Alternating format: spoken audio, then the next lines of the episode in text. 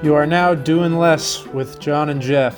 It's been a couple weeks since we've recorded one of these, uh, but never forget that we are the kings of doing less, and that's never going to change. yes. Those of us, or those of you that thought we were exaggerating, we called your bluff. never call us out again. yeah. um, some crazy stuff has happened though in the in the past couple weeks. Uh, the Fed, as always, has done a whole lot. Honestly, uh, I haven't even paid close attention to everything that's gone on with the Fed because at this point it just seems like uh, they're just throwing everything they got to to preserve whatever it is they're trying to preserve. Um, yeah. We saw some crazy stuff in the oil market, negative forty dollar oil at one point, roughly. Yeah. Uh, what else? Um, well, um, yeah, basically last time, last podcast, we were just saying how uh, the Fed is doing everything, and I and I, yeah, I, I kind of agree with you in in the um, in regards to haven't been really closely following the Fed's like actions as as I was leading up to this uh, this event, um, and I would say that's mostly because like what they're doing now is like what we were saying is right. like possible. Like this is actually the Fed's. This is what the Fed's gonna do.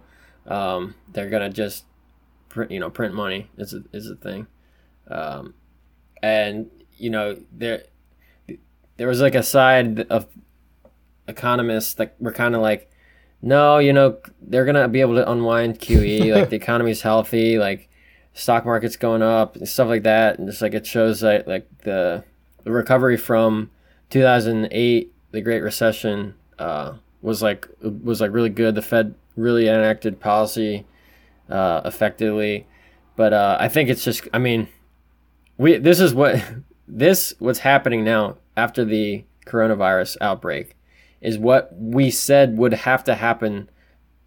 What we what we said was going to happen to prove that that QE was not effective. That it was just patching over the larger issue.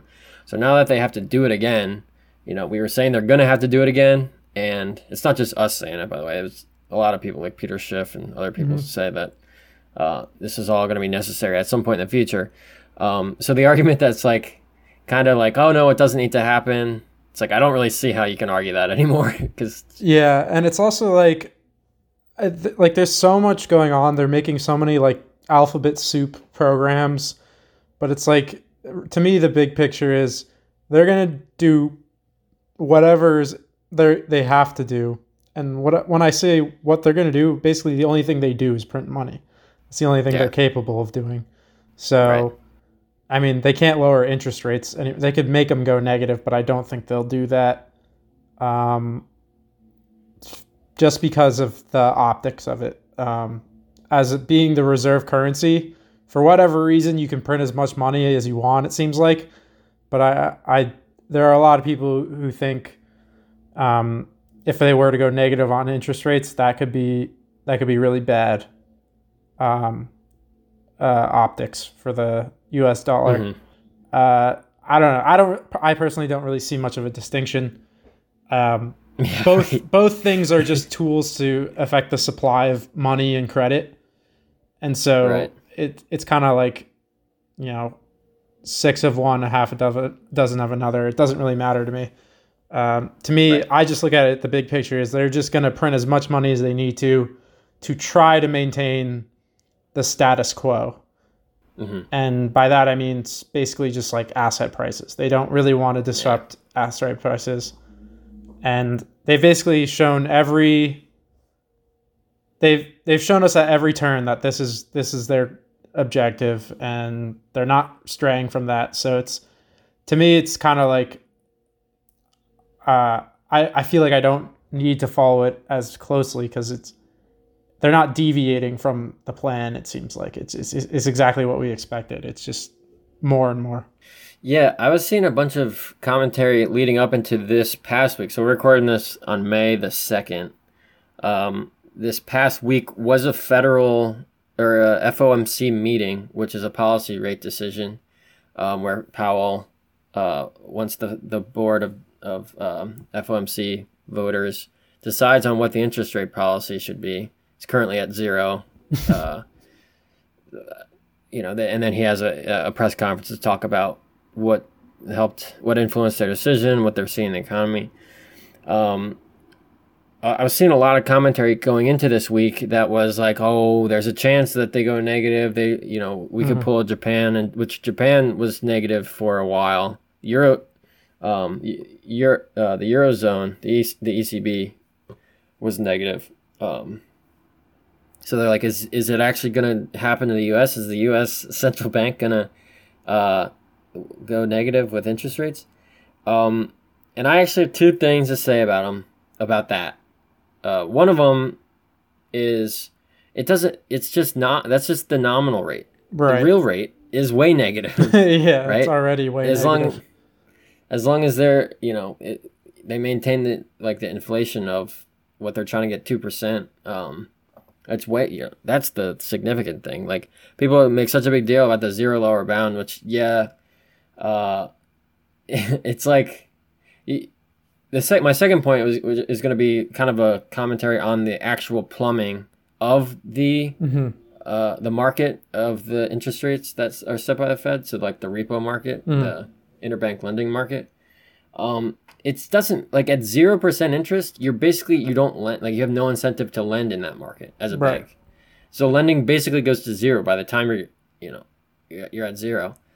If you go negative, you know you're already at zero. So banks aren't going to do negative lending. Right. so it's almost like it doesn't matter. Like uh, once it's at zero, it's like the, the Fed is saying don't lend. You have no incentive to lend in this interbank market. You have to go into the economy and lend if you're a bank. Right. You have to take all your reserves and invest in a company or invest in a mortgage or something. Right. Buy something in the economy. Don't buy it from another bank just to keep the, the financial plumbing working. So if that's if that rate is zero, that's what the Fed's saying. If it goes to negative, it's like okay, now it costs you money to go into that market. It's like, well, it already, I already have no incentive to be in that market. So it's like, right. There's already really, no uh, reason to be in it. And like right. you brought up a good point, like the nominal rate is already, uh, like the nominal rate is irrelevant because the real rate is a, is already negative. And mm-hmm. the reason for that is because the currency is being devalued rapidly at by what they're doing. And it's like one thing the Fed cannot change is the time value of money um, or just the time value of anything essentially is and what that is is people have a preference to have things now rather than later because if you have it now there's no risk that you won't have it later um, and so it's just there's there's nothing the Fed can do to change that. So like they can try to force people to act like you know that's not the case, but it it won't work. It can't work because just people don't behave that way. Right. Yeah, like there's like a the like philosophical economic argument of like time value money that people kind of pervert when mm-hmm. in this conversation. They don't really they say like, "Oh, you know, n- negative interest rates are a thing." Usually when people talk about negative interest rates, um that as like, "Oh, that makes sense in certain in certain situations." Like mm-hmm. they're actually conflating it with like just different prices. There's obviously prices sometimes when you're lending right. goods and services. Um, but true true um, preference, human preference is all things being equal. Mm-hmm. I would mm-hmm. rather have it today uh, than than tomorrow, and I and I'm willing to accept less today for the same amount tomorrow. Um, which is just it's just like a it's just like a fact of human nature. It's right. It's it, like not once you start to deviate that from that, you have you, you've kind of changed the rules, right? In my opinion, and like uh, the important thing to know is you said all else being equal, uh, because essentially interest rates are just a price, and prices in general aren't negative. But we did see a negative price recently. uh, if you've been paying attention to the oil market at all, um, you probably heard a lot of he- headlines about oil being negative, but that's I wouldn't describe it that way. I think that's misleading when people say the price of oil went negative because that's Mm-hmm. that's not really true. Uh, what happened is the price the price of oil at a specific location and specific time went negative. So that's not all else being equal, right? If it was all else being equal, it would just be, hey, do you want this oil I have? And you would say no, and I would say I okay, I'll pay you to take. That would be a negative oil price. But what happened in the oil market was um, essentially a bunch of people wanted to buy oil because it was so cheap, but they weren't buying oil. What they were buying is it called a futures contract, and that contract specified that they would take the delivery of the oil in May, so this month. Uh, recording this May 2nd, so the delivery was like May 1st, uh, in Cushing, Oklahoma. And there's a limited amount of place to put oil in Cushing, Oklahoma. So a lot of it got taken up. And when those contracts, you know, came due, there was no place to put the oil. And the, the exchange that these contracts are traded on has penalties if you don't take delivery. So there's fines you might have to pay. Or if you can if you if you take the delivery but uh, essentially reroute it to some other location, you have to essentially find somewhere else to put it. You know, pay for the um, the shipping, which if you're putting it on a truck is quite expensive. So essentially, that futures contract is no longer just oil, all else being held equal. It's oil that you're going to have to move to somewhere else. If you can't do that, you're going to have to pay some sort of fine. And so you can see those costs could end up actually higher than the oil that you're buying. So all wrapped up in a bundle. Yes, the oil is still has positive value, but all those other costs make that price of that whole contract negative. So I think that's really how Right. you should think about it. Yeah, so uh, when people want to start t- talking about like philosophically, the philosophical difference between a negative oil price and a positive oil price, what you're saying, Jeff, is is pretty clear. It's not like it's not like the market for oil, like a, it's not there like there's a liquid market for oil where oil itself has this much value, then it's diminishing, diminishing, diminishing to the point where it's actually slipping below zero. Now it's negative, right? And just like it was a really liquid market, and just you know where there was way more sellers than buyers, Mhm. uh, and so, um, like in that case, like if that were to happen, that would be an unnatural phenomenon, in my opinion. But I, but what what you're describing is that that did not happen, um, and so in another way, I'll put it like in that liquid market. It, you know, if the if the market for oil is, is very liquid, a lot of buyers and sellers, so the the price of oil, the like the, the true price the true market price of oil is actually ac- accurately reflected by, um, you know, just like from uh, buying and selling forces. Um, once that price goes down and down and down, right, there's more sellers than buyers to the point where it goes to zero. The people that are selling oil at that point, where no one, where where the where, in order to clear your oil, you have to part with it for zero dollars. At that point, you're indifferent to um, your stock. Hmm. Like you don't really care. Uh, for, you, you know, once it hits zero, you have this oil. No one wants it. You want to get rid of it, and it's going for zero. And if you really want to get rid of it, you can just leave it there. You can just walk away. Right. You know, or dump it in the dump it in the your backyard, or dump it in the ocean or something. Um, if that so if that's the case, if it was like a you know just like this theoretical market for oil, at that point at the zero price, sellers would just start dumping oil. Right. The thing about oil is you can't dump it. It's protected. It's like a it's a controlled substance. Yeah, it's illegal to dump it. If, if it was illegal to legal to dump dump oil, that's exactly actually what would have happened. The price would have never Went to zero. gone below zero uh, because basically what they would have said is, oh, my oil, there's nowhere to put it. Okay, just dump it on the ground. Know, but uh, you know you Right. can't do that. But if you could, Yes. that's what people would have done, for sure. Right. So when you're talking about the price of oil, okay, so that's actually the limiting bottom limiting case. If it was a you know uncontrolled substance. The fact that it's controlled means that you can't do that, and you're facing fines. So so these people that are now indifferent to storing oil are now incentivized by the governing agency that oh you actually have to face these fines if you're not able to uh, to to sell your oil. So the so and the fines are actually you could think of that as like a positive price. Like a, there's a positive dollar value that the government is garnering from uh, you know impro- improperly handling oil. So the government's placing a positive price, if you will, in that chain of prices, like you were saying, the bundle of prices. Right. Um, so they, you know, and then uh, it's just like when that summation of prices to this to the actual seller, it actually does go negative because they're you know they have to they have to cover um, the the price of the of the fines that they would face.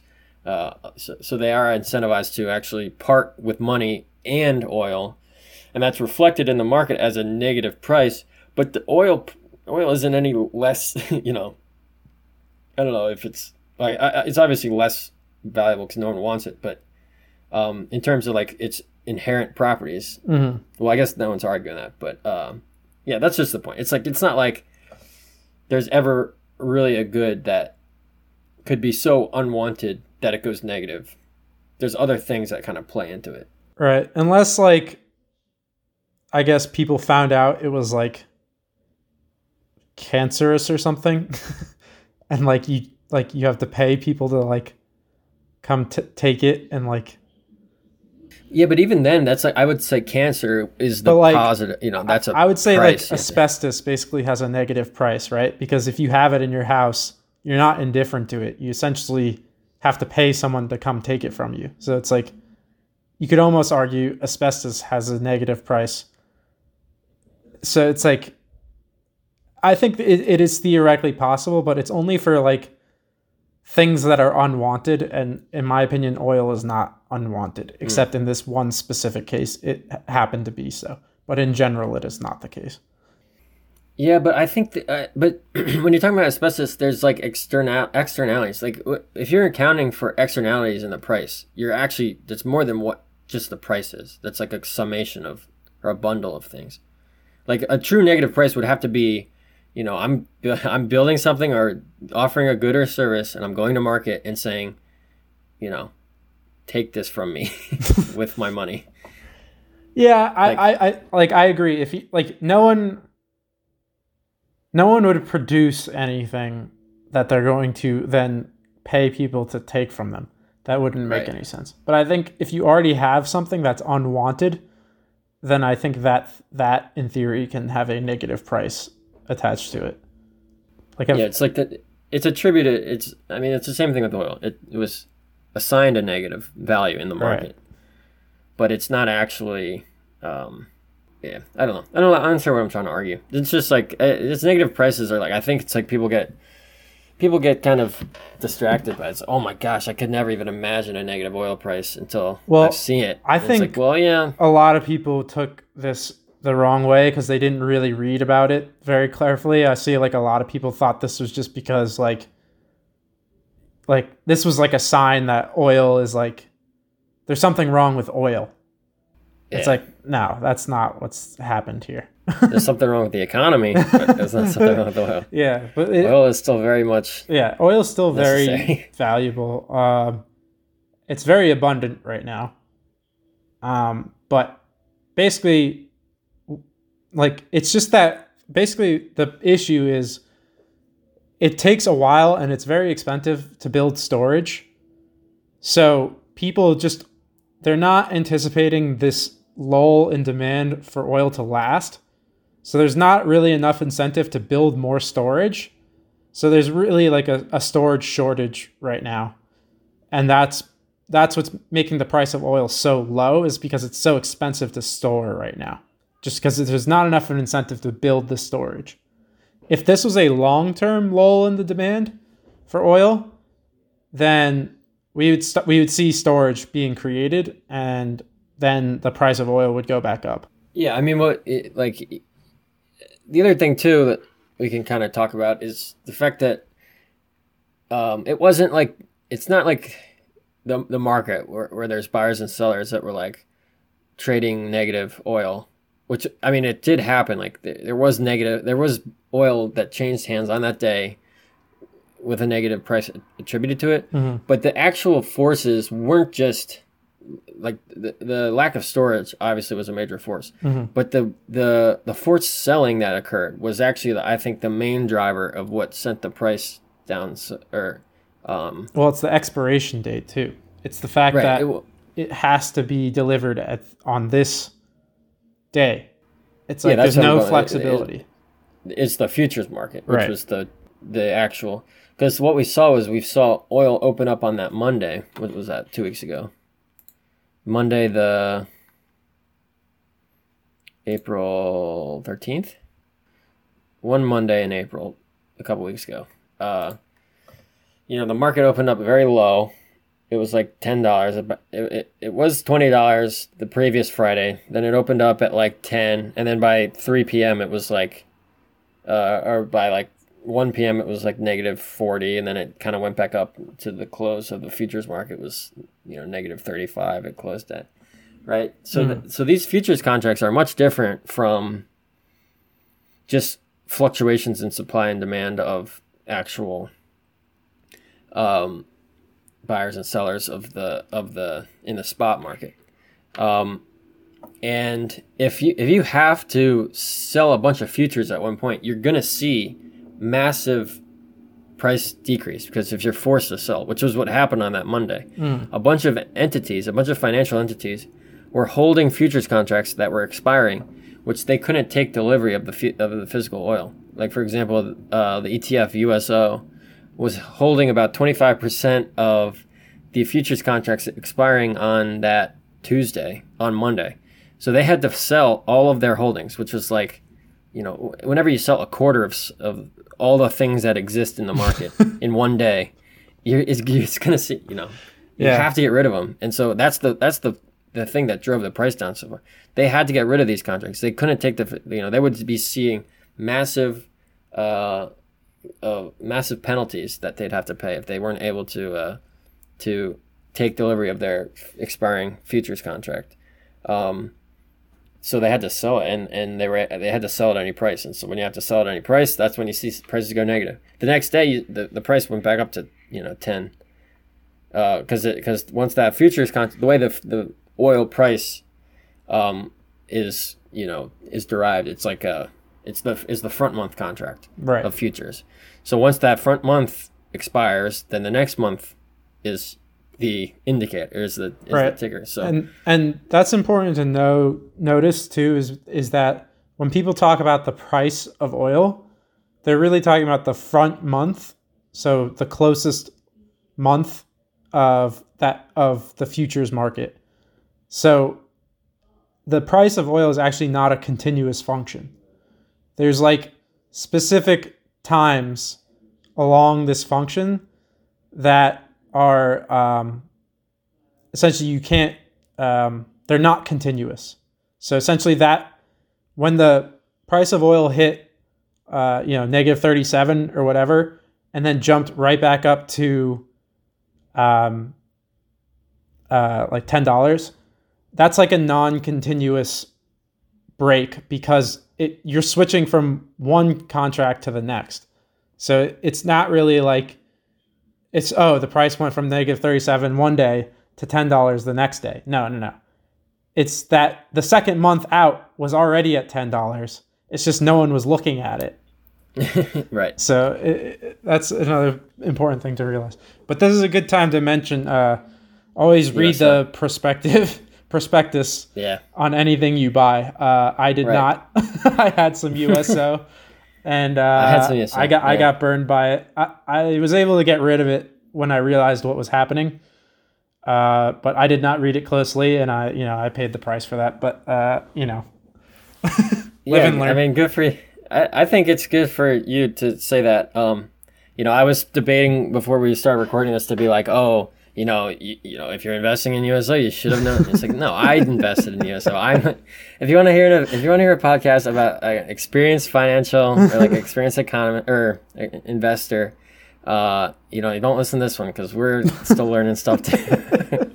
I mean, but I think it's important to to to come clean and be like, we're uh, we learned, you know, both of us learned.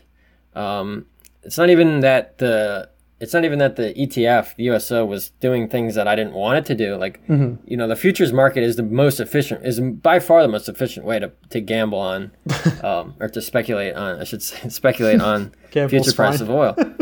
yeah, right. Um, and so, um, but yeah, w- when the futures market becomes illiquid, when there's more sellers and there's no buyers, right? You can get some really wonky things that happen in, um, in in, for example, a an ETF product that is holding futures contracts. Right. Um, so and and I wasn't even aware of things like so. The reason I'm really taking a, a moment to talk about this is if you're listening to this and you want to learn about investing and stuff from us, Hmm. you know what better way than to hear what we learned ourselves by losing money. Um, I, I I learned that when when when oil the market for oil so obviously Jeff was talking about the futures contracts the front month the one month out you know three months out six months out you, you can buy futures at any any expiry you know to the nearest month um, holding USO the ETF that basically holds all of its assets under management in futures contracts like as close to the front month as possible in order to efficiently track the uh, the the price of oil as close as possible. Uh, you know, to imitate the spot market, what it's doing. Um, and if you're holding your asset, if you're if you have uh, shares of, e- of that ETF, if you have shares of USO, and it is rolling over futures contracts, um, and for example, the the futures curve for oil is is super contango, which means that it's uh, the front month is way lower than the one month out, which is lower than the two months out, which is lower. You know, it's an upward sloping curve. That basically means that every time you're rolling futures contracts, you're actually selling low and buying high for the same kind of you know for the Right. same kind of future at a different a different expiration. So, so in essence, if you're holding a contract that does that, uh, and it's and the market's in con- super contango, you're actually just losing money by holding that that that that uh, that rolling strategy. So it's like I didn't even realize that. I thought I was just you know mimicking the price of oil. Right. Um, so, you know, but I learned that fact about the oil futures and you know. Yeah, what's funny is, like- Like I actually had a good understanding of the futures market, and I saw this trouble coming fr- because of the fact that there was no. Because I actually worked closely in the uh, oil storage market, and so I was aware that there was a lack of storage in, in Cushing, and I was aware that you know we could see some crazy stuff happening with the futures market.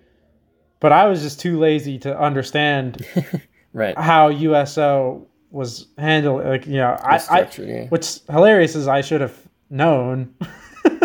you know that this was Mhm. the most logical way they are tracking the price of oil, but I just never really put much thought into it, and so it's just like, you know, just it's important to do your homework. That's all. just Yeah. like don't be lazy. So if you can learn from us, I mean, that's worth it. We yeah. spreading information that way. Um, but so I guess to to to wrap up or to to uh, to bring back the first topic in in um, as it relates to our second topic uh, topic, we talked about the Fed, what they're doing, um, and then we're talking about oil, what it was doing.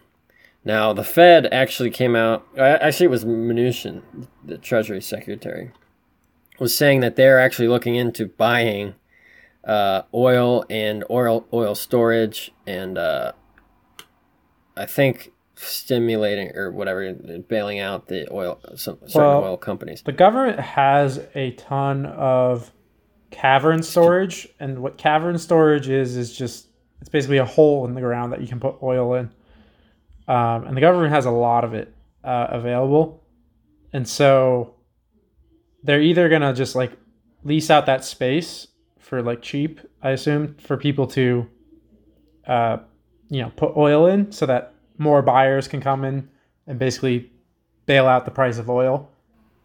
Because if there's cheap storage, then there'll be more buyers in the market and the price of oil will go back up. So if they basically give out this cavern storage, they don't necessarily have to buy oil themselves. The price will naturally go up. But they have looked into actually even buying oil too, Right. which is honestly not the worst thing they, they could do. I, like I'm mm-hmm. pretty cool, critical of the government, but like right now our government's biggest asset is student debt. So if they if if an asset that they're sitting on is oil, I actually don't hate that. Yeah. Yeah, I mean, I everything I've learned about the Fed and my research and you know this these past couple of months, um, they really they really are st- they stress like events events that occur that kind of threaten the overall economic functioning of society. Mhm. Um, they want to step in and prevent those things. I mean, I don't think that I don't think you can prevent some of those things. Obviously, what we're seeing is a massive supply and demand shock to our economy. So it's like for an entity to come in and say this is no one's fault, therefore no one should have to suffer. It's kind of misguided, in my opinion. Um, but that is what they do. That's just what their kind of mo- or that's what their mantra is. Kind of like if it's not your fault, uh, you know, we we'll, we'll try our best to to make sure you don't you don't uh, aren't negative negatively affected from it. Which Well, to yeah, me, we, we, we it's like not a question of should. It's like a question of can. Like Right. like can they it's like, "Oh, this isn't your fault. Well, you shouldn't have to suffer." Well, me saying you shouldn't have to suffer, suffer counts for nothing. It literally that, uh, anyone can just say that. It it counts for literally nothing. What matters is can, can do I have the capacity to help you? Like I personally think I have the capacity to help a couple other people other than myself. that's that's probably as Right. as productive as I am is is to help a few other people other than myself. Uh, you know, so I I obviously me personally cannot bail out a thousand people. I am not that productive. I can't do that. So my point is there are limits to which an individual can help other people. And therefore, there are limits to how much a collection of individuals or our society can help, you know, other individuals in that society. So when they're talking about no one should have to suffer, that's you're basically saying no amount of discomfort is is is allowed and will help anyone that ever needs help. It's like that's not possible in my opinion. Yeah, so that's a great point. Um, and when it comes to this situation, uh, yeah, ex- you're exactly right. If they have cavern storage to, to you know lease out or whatever they're gonna do with it, you know that could be helpful. You know, we have more oil than uh, we have storage. So if if we don't want to cut down our oil production, which may be very very costly, there may be many financial entities or you know oil companies say many entities out there have an incentive to not decrease oil production because it's like sometimes it's m- way more expensive to start back up than it is to you know shut down. Um, so to maintain above like a certain you know number of barrels of oil production they may be incentivized to like yeah let's, uh, i'll pay this other vendor that has like this massive amount of uh, extra. Yeah you can actually help in that situation. The government can do that. Right. um, but when it comes to something like uh, USO, for example, an ETF, which is blown up, and it's really no one's fault. Like, like I said, I did say this. The USO is not. It was not operating. You know. uh, Like wrongly, I guess you could say. It, Well, it was doing something that worked. I mean, I would say there's like there's blame. There's blame in the in the sense that there are too many buyers of USO without understanding right. that there's not enough storage to fulfill this demand. So, Right, it, so, was it was a uh, collective lack of understanding. I Yeah, wouldn't say I that's mean, like that's no definitely part of it. fault. Yeah. You know, Well, no, I, I would say that's people's fault. I would definitely. that's say what I'm saying. Like, if I, you I would say that's people's fault. Right. So, but I'm I'm saying that instances where it's no one's fault. Like, so for example, Like coronavirus is no one's fault except maybe that guy that ate the bat. Right. Um, if you if you look at the investors at USO that understood what was going on, you know, uh, yeah, I want to buy. You're, you're- don't, don't even talk about USO. Talk about futures contract speculators. You know, retail speculators in futures markets. Right. What are they doing? They're doing something that's. Uh, it's actually a necessary financial, or not necessary, but it's an efficient finan- financial. Pro, um, it's a, it's an efficiency added to the to the to that market. You know, the the price of oil is more accurately priced, more efficiently priced with more financial uh, speculators and uh, arbitrageurs. So you know that's like people engaging in that. It's like okay, that you know we agree that's a good thing. Um, when there's an exogenous shock like the coronavirus, those financial speculators turn into financial perverter. You know, it, it perverts the market as opposed to the same people who were adding efficiency to the market are now perverting the market in a way that it wouldn't have happened if it wasn't for this thing that no one could have predicted. Um, well, not to say that no one could have predicted. You know, you can always predict for random events like this. You know, that's why speculating in the financial market is so risky. Um, but those risks, according to okay, so I'll put according to the Fed, you know, those risks should not have had to been bared by those financial arbitrageurs, right? I, I don't even know if this is what they're saying publicly yet. They've said they're thinking about it. They haven't really bailed out any oil companies specifically or ETFs like USO or you know the futures market. It's kind of still remained functional. Mm-hmm. But um, for if okay, oh, if this were to happen, this is what they would say. You know, it's no one's fault that these financial uh, speculators in the in the futures markets uh, got their asses chewed out based on this this exogenous. Because it very well might happen again this month. Like the same thing that happened last month when the contract expired could happen again this month if the storage problem hasn't been addressed, which it really Well, hasn't, unless the government storage. I assume more people are aware of it, so it'll probably not be as severe, unless I'm completely wrong. I mean, maybe people are completely oblivious, and there's. I mean, USO it has to hold front month. Well, that's the know. thing is like USO is like not like it's it's it's having like sanctions. It's not letting people buy more of it Right. because or no, you- you, can buy more of it. You just it doesn't issue more shares. right. That's or Like the assets under Right. management isn't changing. it's I'm just I I know USO right now is not. It's basically realizing it cannot handle uh, the demand that it's getting because it's not basically people buying USO what they want is oil. But instead what they're buying is the front month of oil in certain locations. And so there's a there's a disconnect between the people buying USO a- or- and what they understand that there is they're buying. Like they're thinking of it just conceptually as a, oh i'm buying oil but that's not what they're doing. And that disconnect is causing a problem mm-hmm.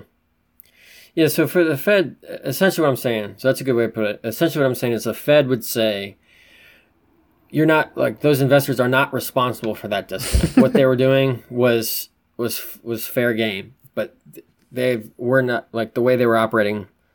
Uh, that because of that disconnect, they're actually getting worse off than they they otherwise should have. So that the Fed would actually be able to use that to step in. Like that's like you know 13.3c or whatever in their mandate. They, they can step in and like help out financial. Yeah fed give me Um, my money back. Yeah right.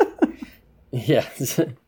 So um i the point of the point i was like trying to go on or the point i guess what i'm trying to say is um if the fed can help yeah if the fed has more storage then yeah you can bail out these oil right. supply suppliers that are strapped or oil um yeah producers that are are unable to sell their oil that they're they're they're generating but um if the fed can't do that if they're just gonna buy you know get, inject more money into the system right uh That doesn't do anything. It doesn't. Yeah. Like in one, we're talking about real wealth.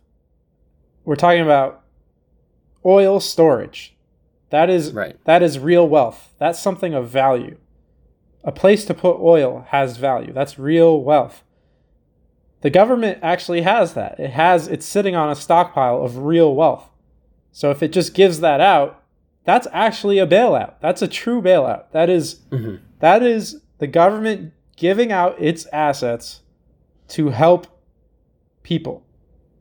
That is an example where a bailout can actually work. Right. What the Fed does is not that. They create money, which is not real wealth. It's just a proxy for real wealth, and it has limits to what it can do. So they're not actually creating any additional real wealth. They're just creating more proxies, and that's just going to cause more problem. But uh, you're mentioning risk, and I wanted to say something about that. Um, I was joking how, yeah, like, oh, I lost money on USO. You know, give me my money back, Mhm. Fed. But this idea, I'm seeing more and more of people acting like there should be no risk in society, right? Like, oh, it's, it's not your fault. Like, you shouldn't have to bear the cost of that. Like, it doesn't matter. There's just there's risk in everything. We shouldn't we shouldn't desire a world in which there's no risk because if there's no risk, there's no return. They go hand in hand. If you eliminate all the risk, you eliminate all the the yield you can have, all the benefit you can have for for taking risks. So like if there's no risks to take, then there's no there's no gains to be made. We're like living in a is that like a world we want to live in where it's just Mhm. you know everything about the future is decided for us already and there's there's nothing we have in our own power to do to like make it better for ourselves like that just seems like an awful existence to me in which there's no risks to take. There's no, like there's none. That means there's no there's Mhm. no like i don't know like everyone who's ever had like a cool idea and wanted to pursue it it's like that's a risk. But if you just say oh no one's going to bear any risk then everyone's going to just do whatever it is they want to do and then we're all going to just there's going to be no meaning to any of it because we're all just going to bear the costs equally and so if Mhm. you have a good idea or a bad idea it doesn't matter it's we're all just in this like uh homogeneous mixture of people just doing whatever they want and we all just bear the costs of everyone's actions equally Mhm. like that seems awful Yeah. Um, and I would expand that because when you say they want to reduce, or when you say they want to eliminate risk, I would actually say that that goal to eliminate risk is actually just risk suppression. Like you're not actually eliminating it; you're just covering it with maybe you're smoothing volatility, mm-hmm. maybe you're bailing out an otherwise un- insolvent company. Mhm. All of that is just risk suppression. You're not actually making the system less risky right you're just foregoing risk today for potentially more risk or different risk in the future, um, which is not like better in any way. It's just different. You know, it's just differently. It's just like a if you live in a world like Jeff is t- saying, like this nebulous, like no risk society. Um, you know, everyone just like you know, it kind of sounds like a communist society. Like, oh no, there's no risk. Like everything's paid for. You just like do what you want, like produce what you can, and everyone else will produce for you. And it's just like there's nothing bad that can happen. It's like, well, you know, we all know that communist communism is like terribly, terribly dangerous and violent and destructive. Yeah so there's a lot of Horrible. risks So that's like a lot of risk. Yeah, it's just like the, the risk is different. It's not a risk of oh, am I going to start a business and succeed? You know, there I don't have that risk in a communist society. I I uh, it's existential risk risk, yeah, I just have the risk that you know if I'm not doing what uh, according to my quota, up you know the the KGB is going to come and shoot me. You know, that's like that's a much different risk. You you could say oh you have no risk in your day to day life. It's like well, yeah I do. right That's a lot of risk. It's just not what you were considering risk before. And yeah different- it's it's just a different kind of risk exactly so yeah like I, just this the, a lot of the rhetoric i think that we're seeing is just I, I don't know where it I don't I, it just seems so misguided to me. I don't Yeah. I don't really understand where it's coming from. Um, I I guess there's just too much idealism out there. I don't I don't know, but Yeah. it, it's it's like a lot of people have forgotten that scarcity is real. You know, we can't have everything we want. There's a limit. You know, and it's just like we got to live in the real world. It's just we can't we can't have everything we want. There's just trade offs. There's always trade offs. Right.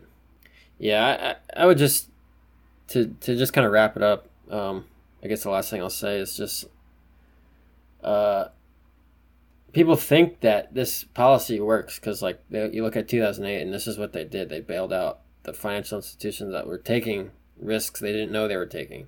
So it's like, oh, is it are they at fault? You know, some say, oh no, they're not at fault.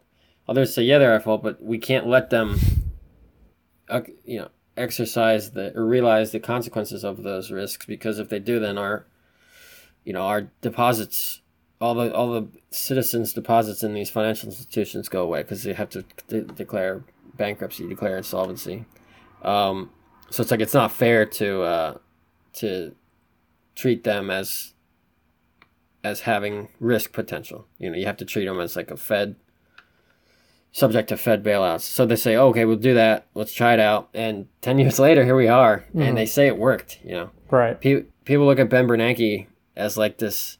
Some people think, you know, he got like the man of the year or whatever. Like, people think he was like this brave, like bold, courageous economist to go out on a limb, Mhm. save the economy. It's just like we are at a point right now. I just read this number after the latest unemployment or initial jobless claims, which is like we're up to like 30 million, just 10% of the country. Um, we are back at a, a jobless level, or I guess you'd say at a job level before 2008. Right. So it's like everything that was everything that happened uh, after 2008. Um, or I'm I'm sorry, we're we're at the level after 2008. After the crash, we, we, we gained a bunch of jobs in the ensuing quantitative easing period, the boom in the stock market, you know, the bull run of 10 years. Mhm. Um, after these jobless, we're back to the point before all this crazy, this crazy financial policy, monetary policy. So it's like, did it work? Like everyone was so happy to say it worked. It's like we're back to square one. Mhm. We got to redo everything, we, and we've we've already outdone all that monetary easing. Mhm. Um, it's all- it's it's it's been exponentially increasing. So it's like, uh, it's like hard for me to say. Well, it's always been hard for me to say this, but I just I, I wish more people would realize that it's like, it's uh, it wasn't a it wasn't a deletion of risk. It was a foregoing of risk, kicking the can down the road Right. that we're now realizing, and then some with additional economic hardships. Yeah, um, I think maybe next time uh, on the show we can talk more about uh, Ray Dalio has put out. Mm. He's putting out this his new book, like one chapter at a time, um, and I have personally found it very fascinating. Um, and one of the things he talks about a lot is, um, in in big societies, he labels them as empires, but the, the labels are not important.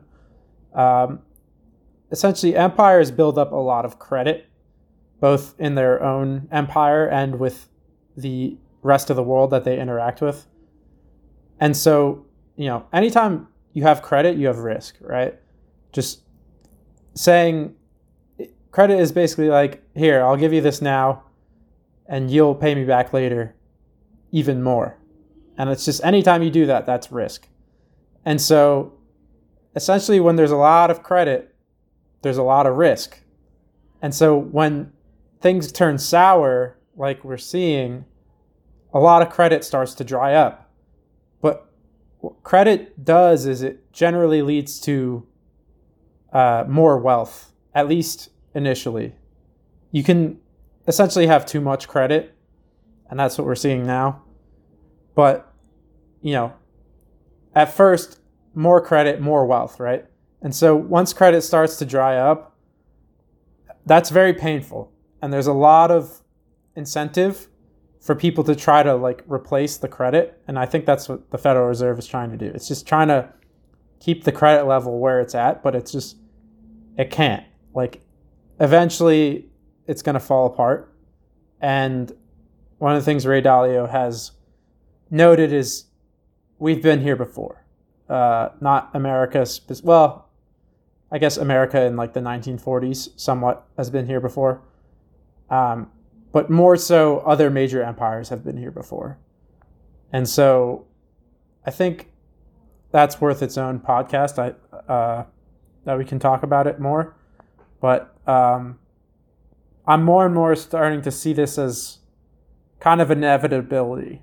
Is we put ourselves in this place, and there's only one. There's really only one way out because the other way out is default, and just as Ray has kind of shown through his research, default never happens. It's it's basically always inflation. That's that's always how it ends.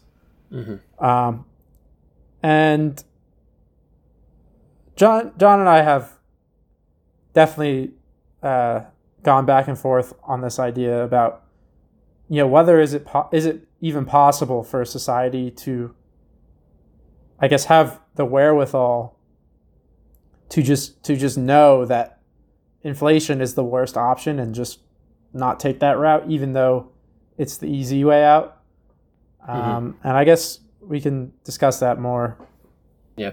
uh, on another Yeah. episode but In the context of like this conversation, it's like every time you don't default, you're like, oh, we eliminated risk. But Mhm. it's like every time you you avoid default with just the addition of inflation, it's like that's just more risk in a different manner. So it's like, um, yeah, It's actually I- I adding more risk into the system every time you Right. replace default with more credit because default is the is it's de-risking, right? right. Like once you take credit off the table that you know is bad credit, it's like oh okay we're de-risking we're you know but like if you just replace that with more credit, you're adding more risk into the system. So you're just making the collapse bigger and bigger.